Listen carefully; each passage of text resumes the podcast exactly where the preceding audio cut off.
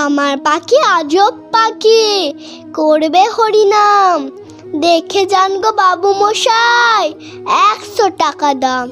এই ছেলেরা, চুপ করে থাক, করিস নে সরগোল বল তো পাখি, বল একবার।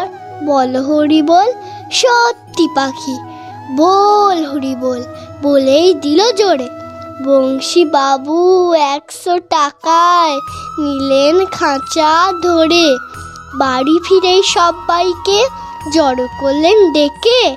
জনা পঞ্চাশ লোকের মাঝে বললেন, জোরে হেঁকে এই যে পাখি দেখছ সবাই, মথুরায় ধাম।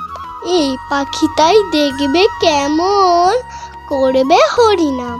এই ছেলেরা, চুপ করে থাক, করিস নে সরগোল বল তো পাখি।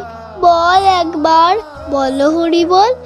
পাখি কিছুই বলে না তো, চুপটি করে থাকে।